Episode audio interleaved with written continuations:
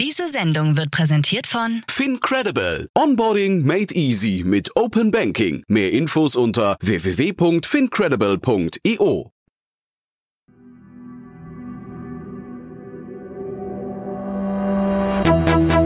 Startup Insider. Herzlich willkommen zu Startup Insider Investments und Exits. Mein Name ist Jan Thomas und das hier ist wie fast jeden Morgen momentan das Format, wo wir Investoren bzw. Expertinnen und Experten einladen, die dann ihre Meinung teilen über Finanzierungsrunden, über Exits, über die Gesamtmarktlage und über alles, was wichtig ist oder wichtig wird aus der Sicht der Expertinnen und Experten. Ihr wisst, wir haben das Format umgebaut zum Jahreswechsel und sind gerade dabei, so nach und nach tolle Paarungen auszurollen. Das bedeutet, ab sofort sprechen hier immer zwei Expertinnen und Experten mit mir im Dialog. Das heißt, wir sprechen zu dritt und stellen so sicher, dass hier wirklich geballte Expertise und quasi der sechs Augenblick auf die Märkte passiert. Heute zu Gast David Fischer, Principal von HV Capital und Julius Lühr, frisch gebackener Partner von Acton Capital. Und äh, wir hatten ein richtig cooles Gespräch über zwei Themen. Wir haben auch über den Markt an sich gesprochen, aber wir haben vor allem über eine der größten Runden momentan gesprochen aus Deutschland und wir haben über eine krasse Runde aus den USA gesprochen, über ein gerade mal anderthalb Jahre altes Unternehmen, das seine Series B in Höhe von 80 Millionen abgeschlossen hat, mit faszinierenden Investoren. Also freut euch auf ein richtig cooles Gespräch mit vielen Insights mit David Fischer von HV Capital und Julius Lühr von Acton Capital. Heute zu Gast Julius Lühr, Partner bei Acton Capital. Acton Capital ist ein generalistischer VC für die Wachstumsphase. Das heißt, wir investieren typischerweise 5 bis 10 Millionen in Runden ab der Series A in Europa und auch in Kanada. und David Fischer, Principal bei HV Capital. HV Capital ist einer der führenden Dachinvestoren, Wir investieren aus der aktuellen neunten Fund-Generation 780 Millionen in führende Early and Growth Startups.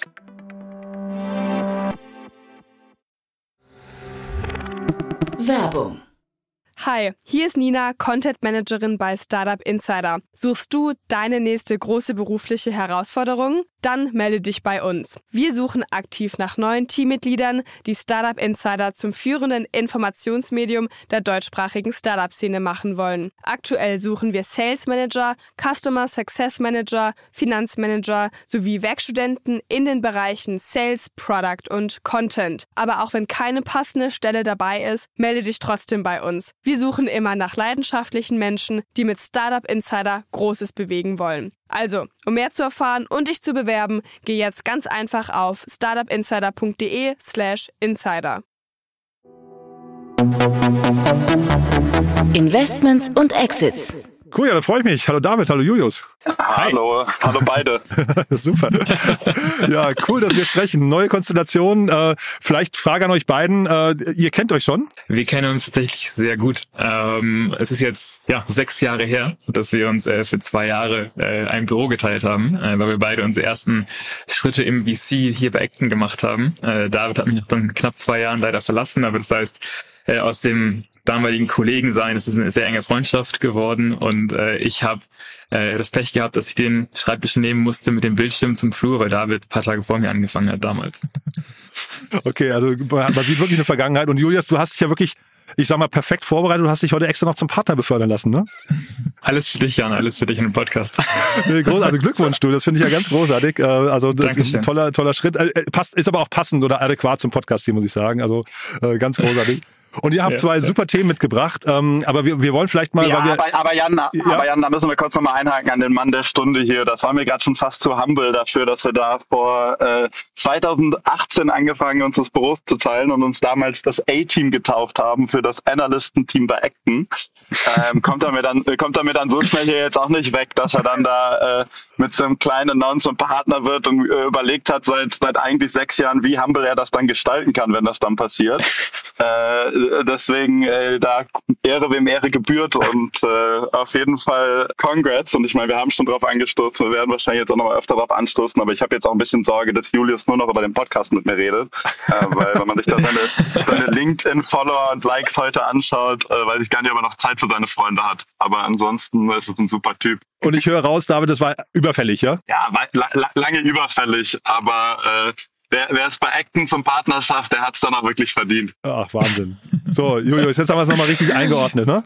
Äh, zum Glück ja. ohne Video hier, sonst würde mich jetzt blaschen sehen. Deswegen, äh, lass uns gerne zu den Themen springen, die, die wir mitgebracht haben. Äh, naja, machen wir einen Schritt noch vorweg. Ja, ein, okay. einen Schritt noch vorweg, äh, Julius, weil du hast, und das war ganz schön für dich zur, zur Einleitung, ähm, nicht nur, dass du Partner geworden bist, sondern auch, äh, du hast gesagt, es, es, du fühlst so, eine Grund, so einen Grundoptimismus gerade im, im Markt. Ne? Vielleicht wollen wir da nochmal ganz kurz drüber sprechen.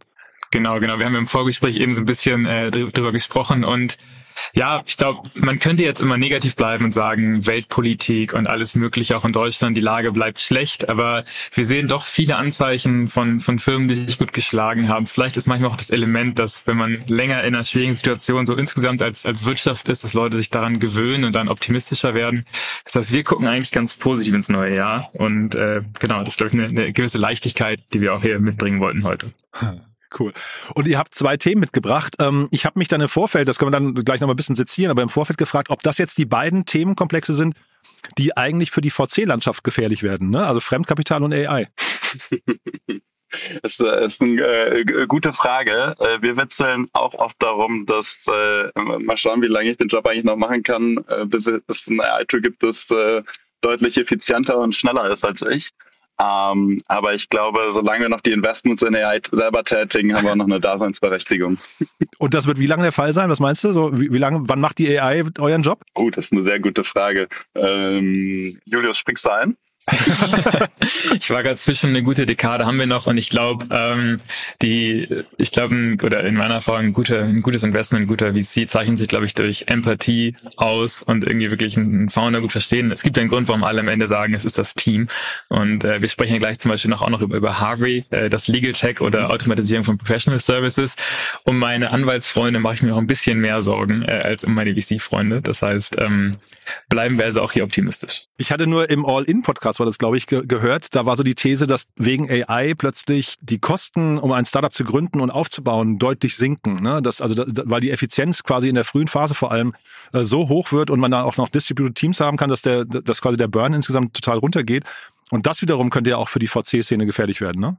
Aber das glaube ich zum Beispiel nicht, äh, äh um da ehrlicherweise einzuspringen. Ich glaube, das, das ist ja ehrlicherweise eher ein gutes Zeichen, sondern es wird ja oft noch kritisiert, dass eigentlich der Aufbau von Firmen viel zu viel Kapital frisst äh, und insbesondere die, die dann wirklich VC-relevant werden wollen und auch ähm, ja, ein schnelles Wachstum haben.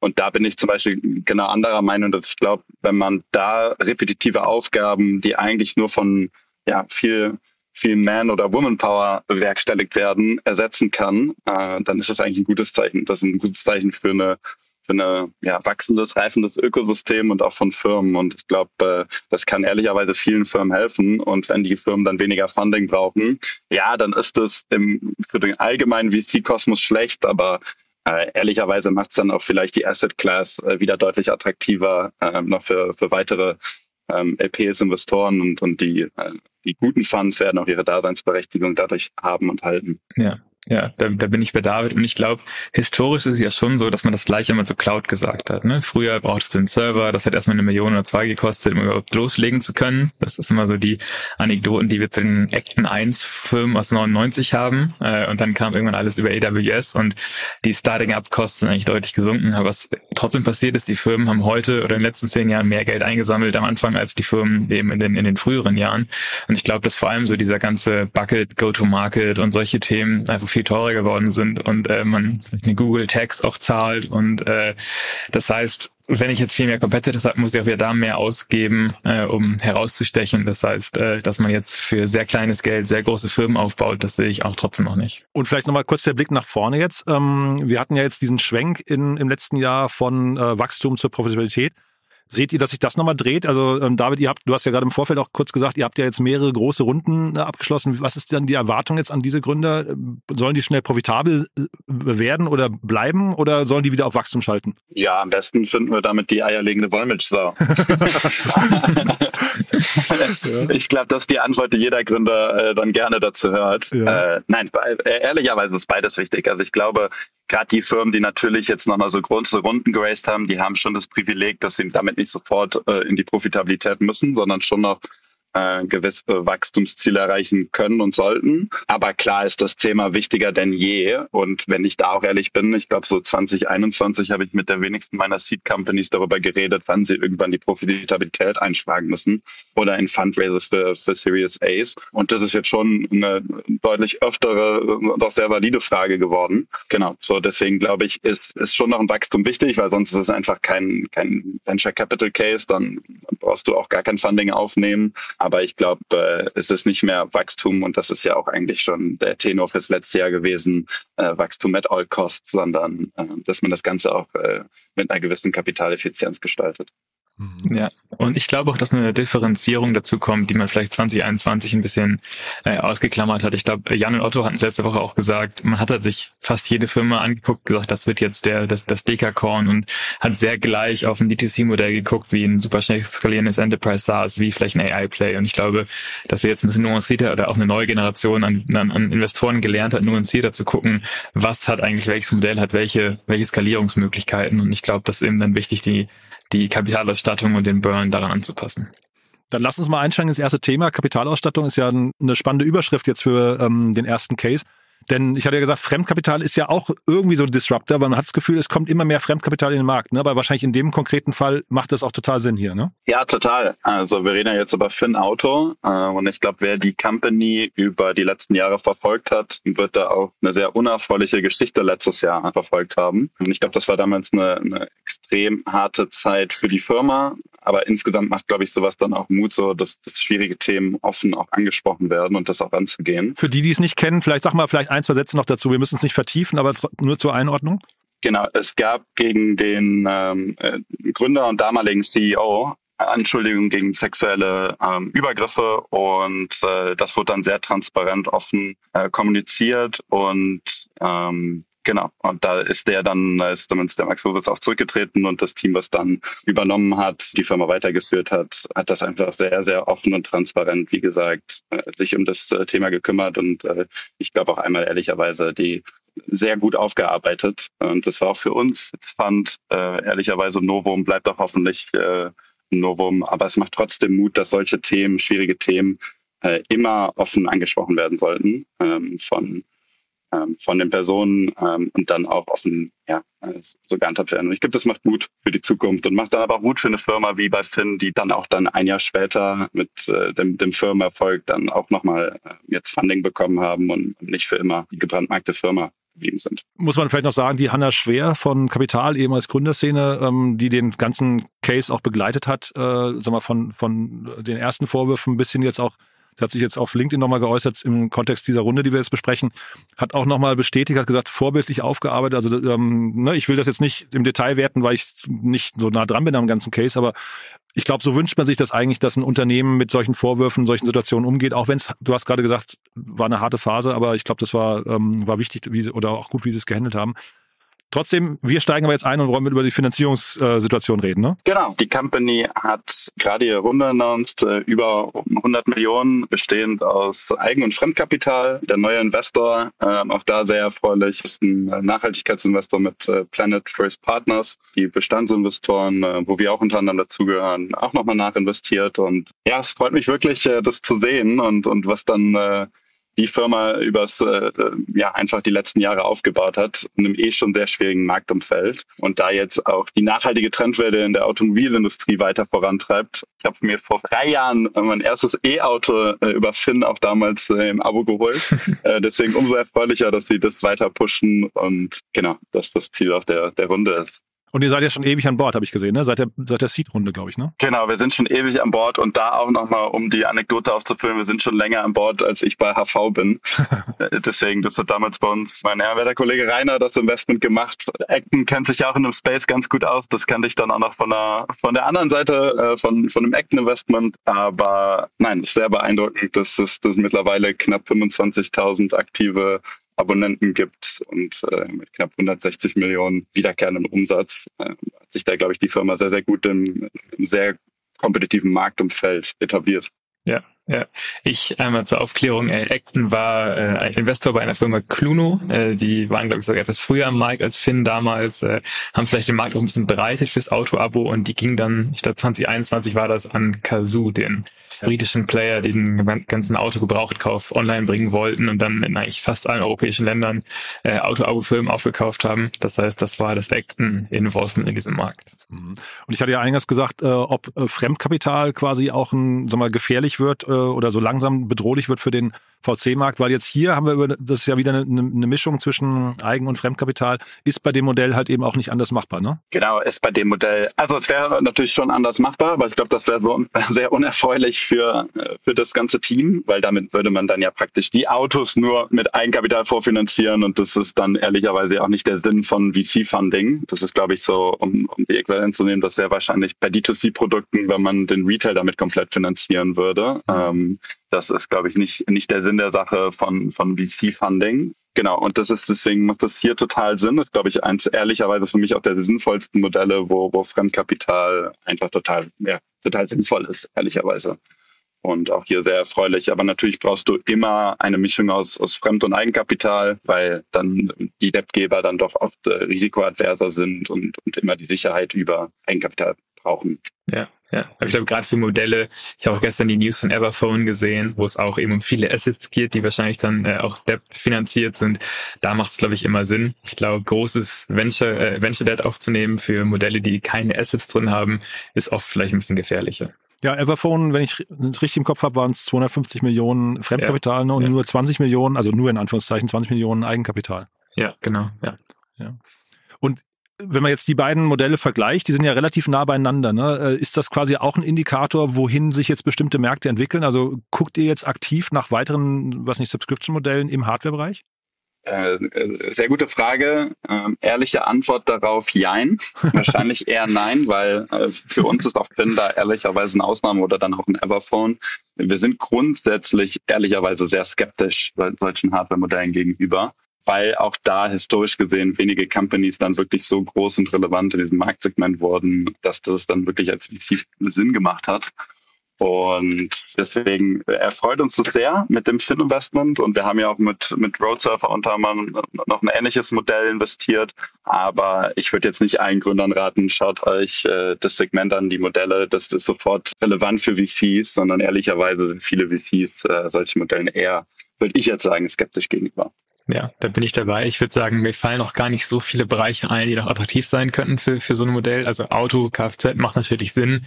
Äh, Everphone scheint sehr gut zu sein in dem, in dem Bereich, was die ganzen Devices angeht. Mhm. Dann gibt's auch einen Grover, aber es gab ja zum Beispiel mal die ganze Kohorte um Büroausstattung und ich glaube, da hat man sich dann die Marge sehr hoch schön gerechnet und am Ende gab es gar nicht so viele Kunden, die so viel Flexibilität gebraucht haben. Das heißt, äh, ich bin auch bei David, so viele Bereiche sehe ich jetzt nicht, wo das noch äh, den Markt revolutionieren könnte. Ja, Lendes, ne, zum Beispiel, war eine riesen Runde, glaube ich, ja. 80 ja. Millionen oder sowas war die, glaube ich, die Runde, ne. Ähm, Startup Insider. Der Jan Julko von Everphone hat mal, ich glaube im ersten Interview, was wir geführt hatten, hat er mal die Prognose aufgestellt, alles, was man irgendwie auf Subscription drehen könnte, wird irgendwann Subscription. Und jetzt, wenn man sich so Apple anguckt zum Beispiel, zeigt ja auch in so eine Richtung.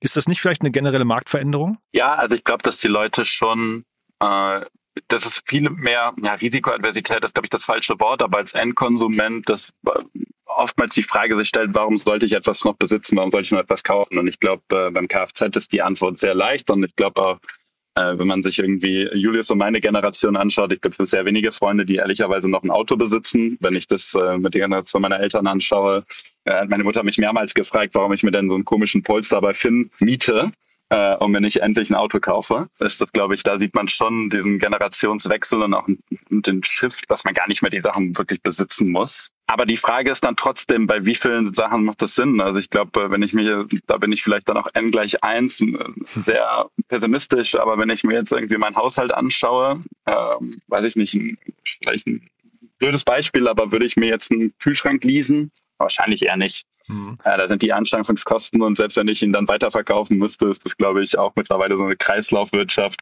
zumindest in München, äh, wo, wo ich dann den Nachmieter den dann wieder weiterverkaufen könnte. Also es gibt viele Sachen, wo ich dann mich dann schon frage, ja, wie sinnvoll ist es? Ich glaube, bei hohen Anschaffungskosten oftmals schon, da macht es mhm. Sinn. Bei bei anderen Dingen bin ich ehrlicherweise ähm, eher, eher noch skeptisch. Aber vielleicht werde ich dann da eines Besseren belehrt, wenn dann in 15 Jahren ich mit dem Podcast anhöre und die nächste Generation hier sitzt und genau das Beispiel nimmt und sagt, warum sollte man jemals den Kühlschrank besitzen? Na, es gibt ja so Beispiele, zum Beispiel Rent to Runway heißen die, glaube ich, ne, die an der Börse auch komplett abgestraft wurden. Da geht's um, wenn ich es richtig einordne, äh, so, so, so High Fashion, so, so, so äh, Luxus Fashion, ne, die man sich dann mietet, so für, für bestimmte Anlässe oder so. Das sind aber Modelle, glaube ich, die wirklich, da hat jemand mal versucht, kann man schon sagen, die sind eigentlich gescheitert, ne? Ja, ja genau. aber auch damals in der Theorie, glaube ich, die Idee eigentlich sehr gut, weil, weil man gesagt hat, man nimmt ehrlicherweise, hast du diesen Wechsel von, dass das Fashion dass es Modezyklen gibt in, im Luxury-Segment nicht wirklich. Und dementsprechend kann ich dann die, die Louis Vuitton-Tasche äh, über 15 Jahre vermieten, weil das eigentlich immer die gleiche bleibt. Das war die Idee bei dem Modell, aber was man dann doch irgendwann feststellen musste mit zunehmender Skalierung, dass man dann doch äh, saisonal Ware nehmen musste.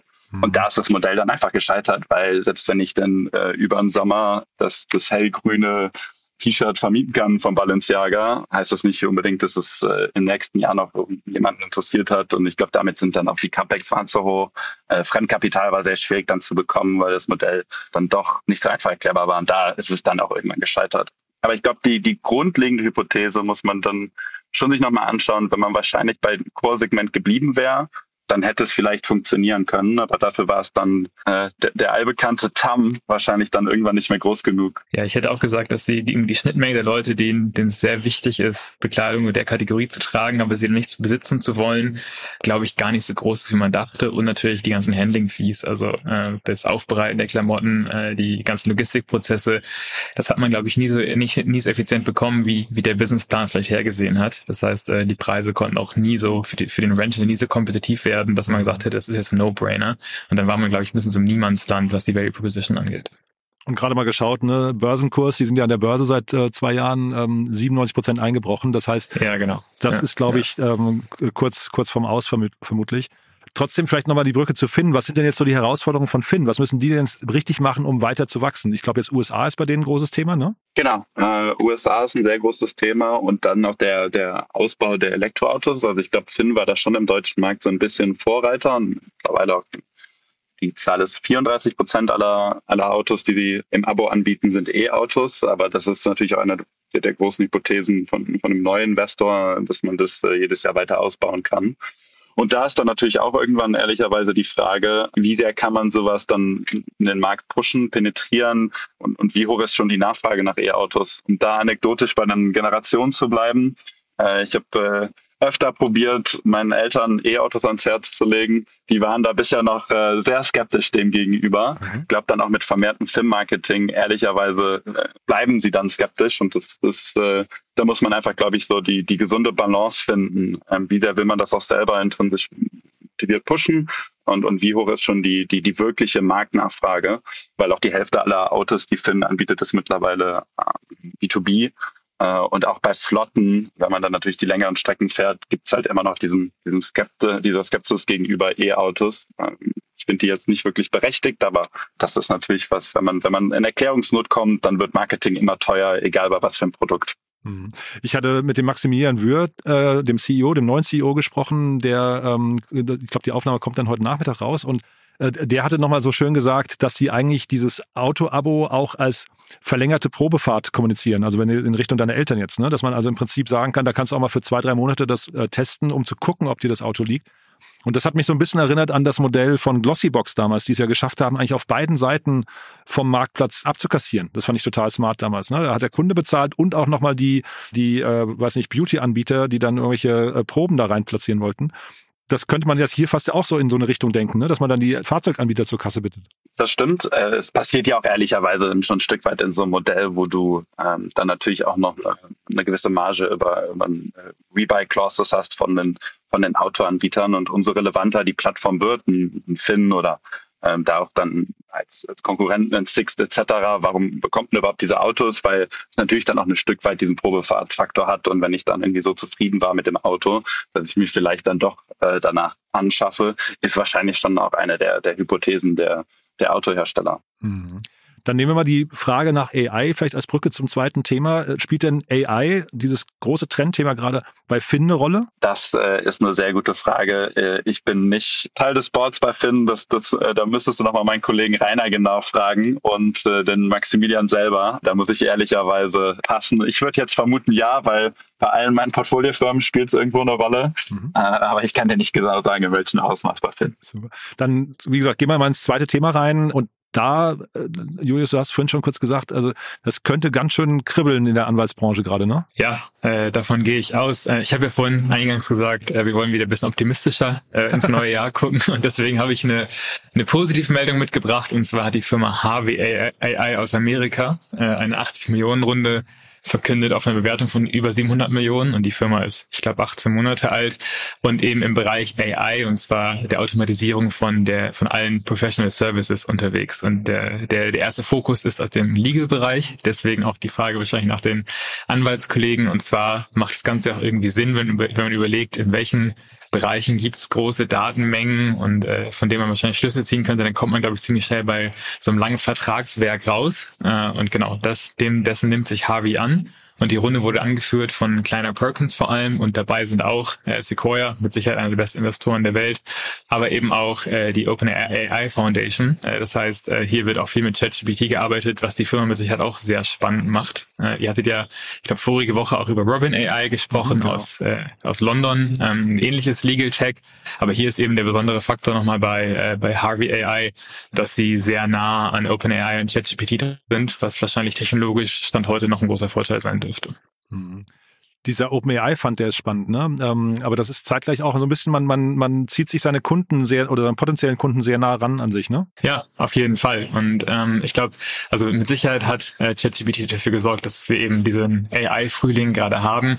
Aber klar, es gibt natürlich immer wieder verschiedene Studien, äh, die zeigen, wie, wie schnell andere LLMs äh, auch aufholen können. Äh, das heißt, äh, prüfe mit, wenn man sich vielleicht äh, zu sehr bettet, ähm, aber trotzdem stand heute mit Sicherheit technologisch ein Vorteil. Und was wir auch Spannendes an, an der Runde, dass es ein bisschen mehr Zahlen äh, auch gab. Und zwar ist es ja oft so, dass große Bewertungen für AI-Companies viel irgendwie auch in, in der Hoffnung äh, gefestigt sind. Und äh, tatsächlich ist es aber so, dass Harvey ähm, scheinbar 10 Millionen ARR schon hat, also 10 Millionen wiederkehrende Umsätze und sehr viele Law-Firms wie Allen Overy oder, oder PwC zum Beispiel äh, brüsten sich damit, dass sie, dass sie recht exklusive Agreements mit, mit Harvey auch haben. Das heißt, äh, hier scheint beides zu passen. Einerseits technologisch wohl ein gutes Produkt, aber eben eben auch die, das Marktfeedback. Und ich glaube, die nächsten Jahre werden jetzt zeigen, sind das alles explorative Investments, weil eben die Kollegen vielleicht ein bisschen nervös werden und sagen, wir müssen jetzt was machen.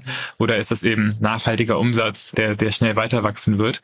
Und ich finde es aber trotzdem sehr besonders, weil wir reden hier von einer Branche, die von Billable Hours lebt, die vielleicht gar nicht immer incentiviert ist, extrem effizient zu sein. Und dass die jetzt ähm, so schnell nach vorne preschen und sagen, äh, wir geben erstens das Geld aus und wir machen eben auch viel PR zu dem Thema, dass wir uns technologisch auf ein neues Level hieven lassen. Äh, das finde ich schon sehr besonders und zeigt auch, glaube ich, wie viel Substanz dieser AI-Hype oder eben dieses neue, diese neue Zeitrechnung eigentlich eigentlich schon hatte in vielen Bereichen. Ja, die Frage bei mir, äh, die, die Frage ist sowas, ich glaube, da, da, da sprichst du eigentlich einen sehr guten Punkt an, Julius. Ist natürlich so, dass so eine Industrie von den Billable Hours lebt, aber wie viel an der Kosteneinsparung wirklich beim Kunden ankommt oder aber eigentlich ja. letztendlich das gleiche gecharged wird, äh, nur zu ja, einer höheren ja. Marge. Da muss man den ganzen Firmen äh, ja schon lassen, dass das oft so ein bisschen die Quintessenz raus ist, wenn man dann ein McKinsey-Projekt hat bei einem seiner Firmen, äh, dass man doch eigentlich äh, die die Kosten senken sollte und die Preise Marge erhöhen. Äh, deswegen würde ich sagen, ist das so das kleine Einmal-Eins, was dann jetzt erstmal selber angewandt wird bei den Firmen. Das ist extrem ja, spannend. Ja, ja da, da, da, da muss ich auch, muss ich auch drüber nachdenken. Und ich glaube auch, dass so schnell wird es nicht gehen von Stundensätzen von 800 Euro auf, auf 80 Euro. Aber ich glaube trotzdem, dass, wenn sich das erstmal so durchsetzt und das vielleicht ein Stück weit eine Commodity auch wird, klar, die, die, die Anbieter, die Legal Techs sagen, äh, wir wollen, wir wollen hier keine Stunden extrem reduzieren, sondern wir wollen Zeit frei machen für höherwertige Aufgaben. Aber ich kann mir trotzdem vorstellen, dass vielleicht in fünf bis zehn Jahren, dass es einen gewissen Commodity-Effekt gibt und äh, dass vielleicht auch etwas kleinere Kanzleien sagen können, unsere Ergebnisse sind auf dem gleichen Niveau, weil wir die gleichen Case Laws oder die gleichen ähm, ja, die gleichen Gesetzestexte äh, zum Trainieren oder die gleiche, die gleiche Tech haben. Da glaube ich schon, dass der Markt ein bisschen in Bewegung sein wird, aber ich glaube, einfach, einfach wird es nicht sein äh, für, für uns als Klienten. Und diese ganzen Legal-Texte sind ja eigentlich auch, das ist ja so ein bisschen wie Code eigentlich, ne, kann man sich sagen. Also das sind so eigentlich Logik und, und Daten, die dann irgendwie in Text gegossen werden.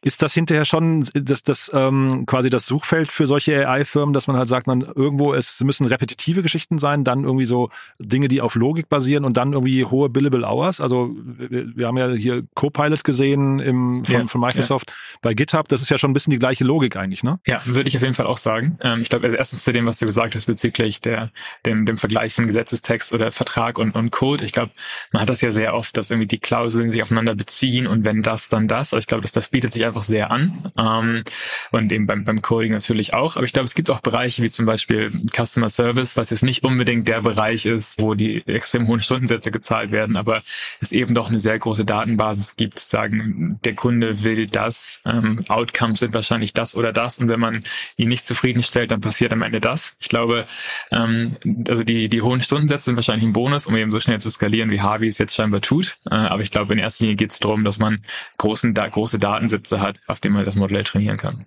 Und wie ist das? Du hast ja gerade den Vergleich nochmal mit Robin gezogen. Ähm, ist das jetzt hier gerade Landgrabbing-Modus? Also geht es jetzt hier drum, möglichst schnell? Jetzt, wir haben ja hier gerade 18 Monate gesagt, schon die Series B in so einer Höhe geht es darum, möglichst schnell jetzt hier eine Marktdurchdringung hinzubekommen, weil wenn PwC einmal ein, ein Tool etabliert hat, werden sie nicht mehr wechseln wollen? Ja, ich glaube, das ist, das ist mit Sicherheit ein Teil davon. Äh, wobei ich auch gesehen habe, teilweise in den Press-Announcements sagt PwC dann, we have closed an agreement für ein Jahr. Das heißt, äh, das kann sich auch nochmal ändern. Deswegen war ein bisschen so mein, äh, meine Vorsicht bei den scheinbar 10 Millionen ziemlich schnell skaliert äh, ARR. Ich habe mich auch ein bisschen gefragt, weil ich glaube, Robin und wir haben tatsächlich auch eine Portfoliofirma in dem Bereich, die Henchman heißt, äh, aus, aus, aus Belgien Medien, ähm, die auch eher sich mit Robin vergleichen, also eher in Word leben und auf den existierenden Verträgen einer Kanzlei aufsetzen. Mhm. Und es fühlt sich ein bisschen an, also wir haben jetzt noch gar nicht so viel über das Produkt von Harvey gesprochen, weil tatsächlich da sind sie auch recht verschwiegen. Das heißt, wenn man auf die Domain heute geht, kriegt man immer noch äh, das Angebot, sich auf eine Waitlist einzutragen und auch das, was die Kanzleien so von sich geben, ist alles noch sehr projektbezogen. Da gibt's mal hier ein Negotiation Tool, also ein Verhandlungstool mhm. oder vielleicht ein ersten Draft zu erstellen. Das heißt, ich glaube, noch ist sehr viel experimentell und die Frage ist eben, was wird daraus am Ende Produkt, das wirklich skaliert? Und wie viel ist vielleicht so ein bisschen so, ja, Black Magic, jetzt haben wir ein Tool, so genau erklären, wie das funktioniert, können wir eigentlich nicht, weil ich glaube, man muss schon den Klienten auch deutlich machen, was sozusagen passiert hinter den Kulissen ähm, und wie werden diese Ergebnisse eigentlich erzeugt. Und deswegen glaube ich schon, also Landgrabbing ja, ähm, aber es fühlt sich so ein bisschen an, wie Harvey versucht, das sozusagen sehr viel auf einmal zu machen und sie sagen ihm auch alle Service, äh, alle Professional Services. Das heißt, wir fangen an mit Legal und dann machen wir Text und dann machen wir noch HR. Ähm, und das ist ein bisschen so das amerikanische Vorgehen. Ne? Das heißt, wir machen alles in dem Bereich und äh, wir, wir werden alles lösen und wir wohnen dann alle äh, im Paradies und müssen nicht mehr arbeiten. Und so die europäischen Anbieter fast wieder ein bisschen bodenständiger. Wir binden uns in die Workflows, die, die es heute gibt, um so wirklich ein Day Zero Value zu schaffen. Und das, glaube ich, sind die beiden Paradigmen. Und da bin ich sehr gespannt, äh, was sich am Ende durchsetzen wird. Ja, äh, bin, bin ich völlig bei dir. Und ich glaube auch da nochmal die Brücke zu schlagen zum OpenAI Fund. Da finde ich es halt extrem sinnvoll, äh, was da passiert. Also ich meine, Julius und ich sind beide bei Funds, die somit das deutsche Ökosystem über die letzten äh, knapp 25 Jahre aufgebaut haben und können da auch irgendwie von den Erfahrungen extrem profitieren. Aber ich glaube, was man da jetzt einfach sehr, sehr gut sieht an OpenAI Fund ist, dass sie natürlich dieses ganze Thema AI auch so schnell vorangetrieben haben. Wahrscheinlich auch der Grund so für diesen Hype-Frühling sind, ähm, AI-Zyklus, aber dass sie damit nicht aufgehört haben, sondern jetzt auch ihr, ihr Standing, ihre Kapital dafür benutzen, diesen Sektor weiter auszubauen und, und für hoffentlich dann auch viele Anwendungen zu finden. Das ist, glaube ich, so ein bisschen das äh, Paradigma von einem äh, OpenAI und das finde ich einfach extrem sinnvoll, weil so reift ein Ökosystem deutlich schneller und man verlässt sich nicht nur äh, auf äh, die Julius und Davids dieser Welt, die dann äh, in AI investieren, ähm, sondern ja, reift dieses Ökosystem auch so ein bisschen von innen raus. Ähm, und natürlich wahrscheinlich für den Harvey selbst ist es so ein Ritterschlag, dass du dann nicht von an die Tour, was du am, am meisten brauchst, die Firma, die du für deine Infrastruktur gibt, äh, dann auch noch investiert. Und war ihr dann so ein, ihr seid ja, glaube ich, beide nicht bei Aleph Alpha investiert, ne? Aber müssten die dann auch einen Fund rausbringen, irgendwann der, der Logik folgend? Ja und nein. Ich glaube, wenn Aleph Alpha die Relevanz schon hätte von einem OpenAI, auch in einem deutschen Ökosystem, dann definitiv. Aber ich glaube, ich tritt da niemanden auf die Füße, wenn ich sage, das hat die Firma einfach noch nicht. Deswegen glaube ich, ist es so, Schuster, bleib bei deinen Leisten und äh, kümmere dich erstmal um deinen eigenen Firmenerfolg, bevor man sowas angeht. Und ich glaube, ganz grundsätzlich, das würde ich eigentlich allen Firmen mitgeben. Ich glaube, andere gute Beispiele wahrscheinlich sind ein Salesforce. Äh, ein Salesforce ist im CRM-Bereich so groß, dass äh, dann man irgendwann mit Salesforce Ventures auch eine gewisse Daseinsberechtigung äh, hatte, hat ähm, und auch als äh, Investor total sinnvoll und hilfreich sein kann. Aber ich glaube, dafür braucht man schon eine gewisse Relevanz. Und ja, vielleicht weiß ich da noch nicht, äh, weiß ich nicht genug, habe nicht genug Insights über die Firma, aber als Außenstehender würde ich sagen, das ist da noch nicht der Fall. Ich denke, die, die, die Investoren bei von Aleph Alpha würden es das wahrscheinlich übel nehmen. Ähm, ich glaube, dass, äh, also einmal hat David mit Sicherheit recht und ich glaube, dass die Kapitalausstattung, da haben wir es wieder von OpenAI einfach so generös ist, dass sie, glaube ich, den Luxus haben, solche Sachen auch noch zu machen. Ich glaube, Aleph Alpha hat sehr große Runden für europäische Verhältnisse geraced, aber eben noch nicht auf dem Niveau, noch nicht so ein Backing wie von Microsoft zum Beispiel. Und ich glaube dann, auch wenn man das Geld hat, es ist, es ist auch eine Distraction mit Sicherheit, noch ein Team aufzubauen, das Investments macht. Und du hast eben auch dann gleich kritisch gefragt, ist es nicht eine Abhängigkeit, die sich dann Haar wieder auch reinholt vielleicht? Jetzt kennen wir die Terms nicht, aber oft sind VCs ja auch gar nicht die größten Freunde von strategischen Investments, wenn sie nicht, hm. wie David jetzt beschrieben hat, so viel, so ein obvious Mehrwert bieten, ähm, weil man teilweise auch vielleicht mal eine Tür irgendwo zumachen kann, wenn der, der, der Konkurrent des Strategen dann nicht mehr mit einem arbeiten möchte. Hm, spannend. Aber wir wollen ja auch optimistisch bleiben, haben wir gesagt, ne? Oder wir sind optimistisch. ja? ne? Das heißt, also eigentlich ja, das, das ja. europäische Ökosystem, das ist, man merkt schon auch mit äh, Aleph Alpha, auch wenn es dann vielleicht eine sehr, sagen wir, eine Runde mit vielen Beteiligten war und sowas, wo man noch merkt, es ist alles noch ein bisschen vielleicht ein, zwei Schritte hinten dran, aber wir gucken schon in die gleiche Richtung, ne? Ja, auf jeden Fall. Ja. Mhm. Super. Also zwei sehr coole Themen, finde ich. Ähm, und äh, man hat auch rausgehört, ihr macht euch noch nicht Sorge um euren Arbeitsplatz. Also weder Fremdkapital wird der große Sorgenbringer für euch, das, was ja wirklich viel passiert gerade in dem Bereich, ne? Noch AI, ja, ne? Ja. Jan, aber das kannst du ja nicht am Tag sagen, wo Julius Partner geworden ist. Der muss sich halt erstmal noch mal ein paar Wochen freuen, da reden wir noch mal drüber. Cool. Und, und diplomatisch vielleicht, ich glaube, wenn man nicht einen gewissen Hang zum Optimismus hat, äh, dann wird einem der Job und die Branche keine Freunde machen. Ich glaube, das wissen wir alle. Deswegen äh, lass es positiv bleiben. Super. Dann vertagen wir uns und äh, nehmen den Faden beim nächsten Mal wieder auf. Freue mich, ja? Machen wir so. Vielen, vielen Dank. Hat großen Spaß gemacht. Danke euch beiden. Ne? Bis dann. Ciao, ciao. Ciao. Ciao. Werbung. Hi, hier ist Paul, Product Manager bei Startup Insider. Willst du wissen, welche Startups aus Hamburg, Mannheim oder vielleicht auch Bielefeld sich mit künstlicher Intelligenz beschäftigen? Oder wie zum Beispiel das Portfolio von Earlybird oder HV Capital aussieht? Entdecke all das und noch viel mehr auf unserer Plattform kostenlos und ohne Begrenzungen. Unsere Datenbank umfasst über 20.000 Profile aller relevanten Startups, Investoren und Personen, die darauf warten, von dir entdeckt zu werden. Also, wenn ich dein Interesse geweckt habe, schau einfach mal auf unserer Plattform vorbei unter startupinsider.de/slash insider. Investments und Exits. Das war das Gespräch mit Julius Lühr, Partner bei Acton Capital und David Fischer, Principal bei HV Capital. In der aktuellen Folge Investments und Exits. Wir brauchen dein Feedback. Unsere Mission ist es, das relevanteste Medium in der deutschsprachigen Start-up-Szene zu werden. Wir stehen mit unserem Namen dafür ein, dass unsere Inhalte und Produkte deinen Ansprüchen gerecht werden. Daher schreib uns gerne deine Anmerkungen, Hinweise und Kritik an info at startup-insider.com oder hinterlasse einen Kommentar auf unseren Social-Media-Kanälen. Aufgepasst! Bei uns gibt es jeden Tag alle relevanten Nachrichten und Updates aus der europäischen Startup-Szene. Wir versuchen in breiter Masse die spannendsten Akteure der Startup-Szene zu interviewen, damit du zu deinem Thema alle wichtigen Informationen findest. Damit du nichts verpasst, abonniere uns ganz einfach kostenlos auf deiner Streaming-Plattform.